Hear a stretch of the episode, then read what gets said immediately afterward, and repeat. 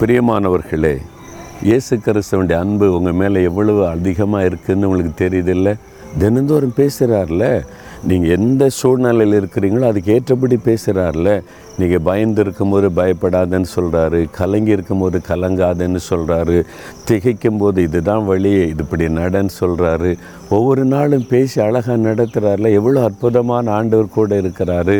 அது மாத்திரம் இல்லை இன்றைக்கு ஏசை ஐம்பத்தி ஒன்று பதினாறில் பார்த்தீங்கன்னா ஆண்டவர் சொல்கிறார் என் கரத்தின் நிழலினால் நான் உன்னை மறைக்கிறேன். கரத்தின் நிழலினால் மறைப்பாராம். ஒரு சமயம் நான் பஸ்ஸில் அந்த காலத்தில் ட்ராவல் பண்ணும்போது நான் உட்காந்துருந்தேன் அப்போ ஒரு தாய் தன்னுடைய கை குழந்தைய மடியில் வச்சுருந்தாங்க.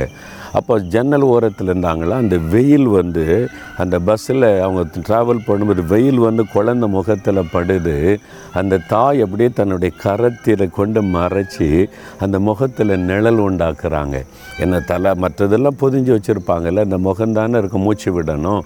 அப்போது அந்த வெயிலின் கொடூரம் தாக்காதபடி அந்த கரத்து நிழலை கொடுந்து அந்த குழந்தை அப்படியே பாதுகாத்துக்கிட்டு வர்றதை நான் பார்த்தேன். தாய் என்னுடைய அன்பு பார்த்தீங்களா?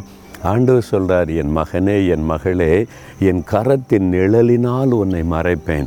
வெயில் கூட உன்னை வேதப்படுத்திடாதபடி உன்னை தாக்கி விடாதபடி என் கரத்தின் நிழலினால் உன்னை மறைப்பேன்னா எந்த ஆபத்தும் தீங்கும் உன்னை தொடாதபடி என் கரத்தின் நிழலினால் உன்னை மறைத்து பாதுகாப்பேன் எவ்வளோ அன்பான ஒரு ஆண்டவர் இல்லை அவருடைய கரத்தில் தழும்புகள் இருக்கிறது.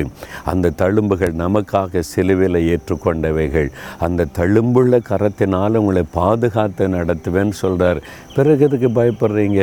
ஆண்டவரே உம்முடைய கரம் எனக்கு இருக்கிறது. அந்த தழும்புள்ள கரத்திற்காய் ஸ்தோத்திரம் அந்த அன்பான கரத்திற்காய் ஸ்தோத்திரம் அந்த கரத்தின் நிழலினால் என்னை மறைத்து இந்த உலகத்தின் தீங்குகள் என்னை தொடாதபடி காத்து நடத்துகிறதற்காய் ஸ்தோத்திரம் ஸ்தோத்திரம்.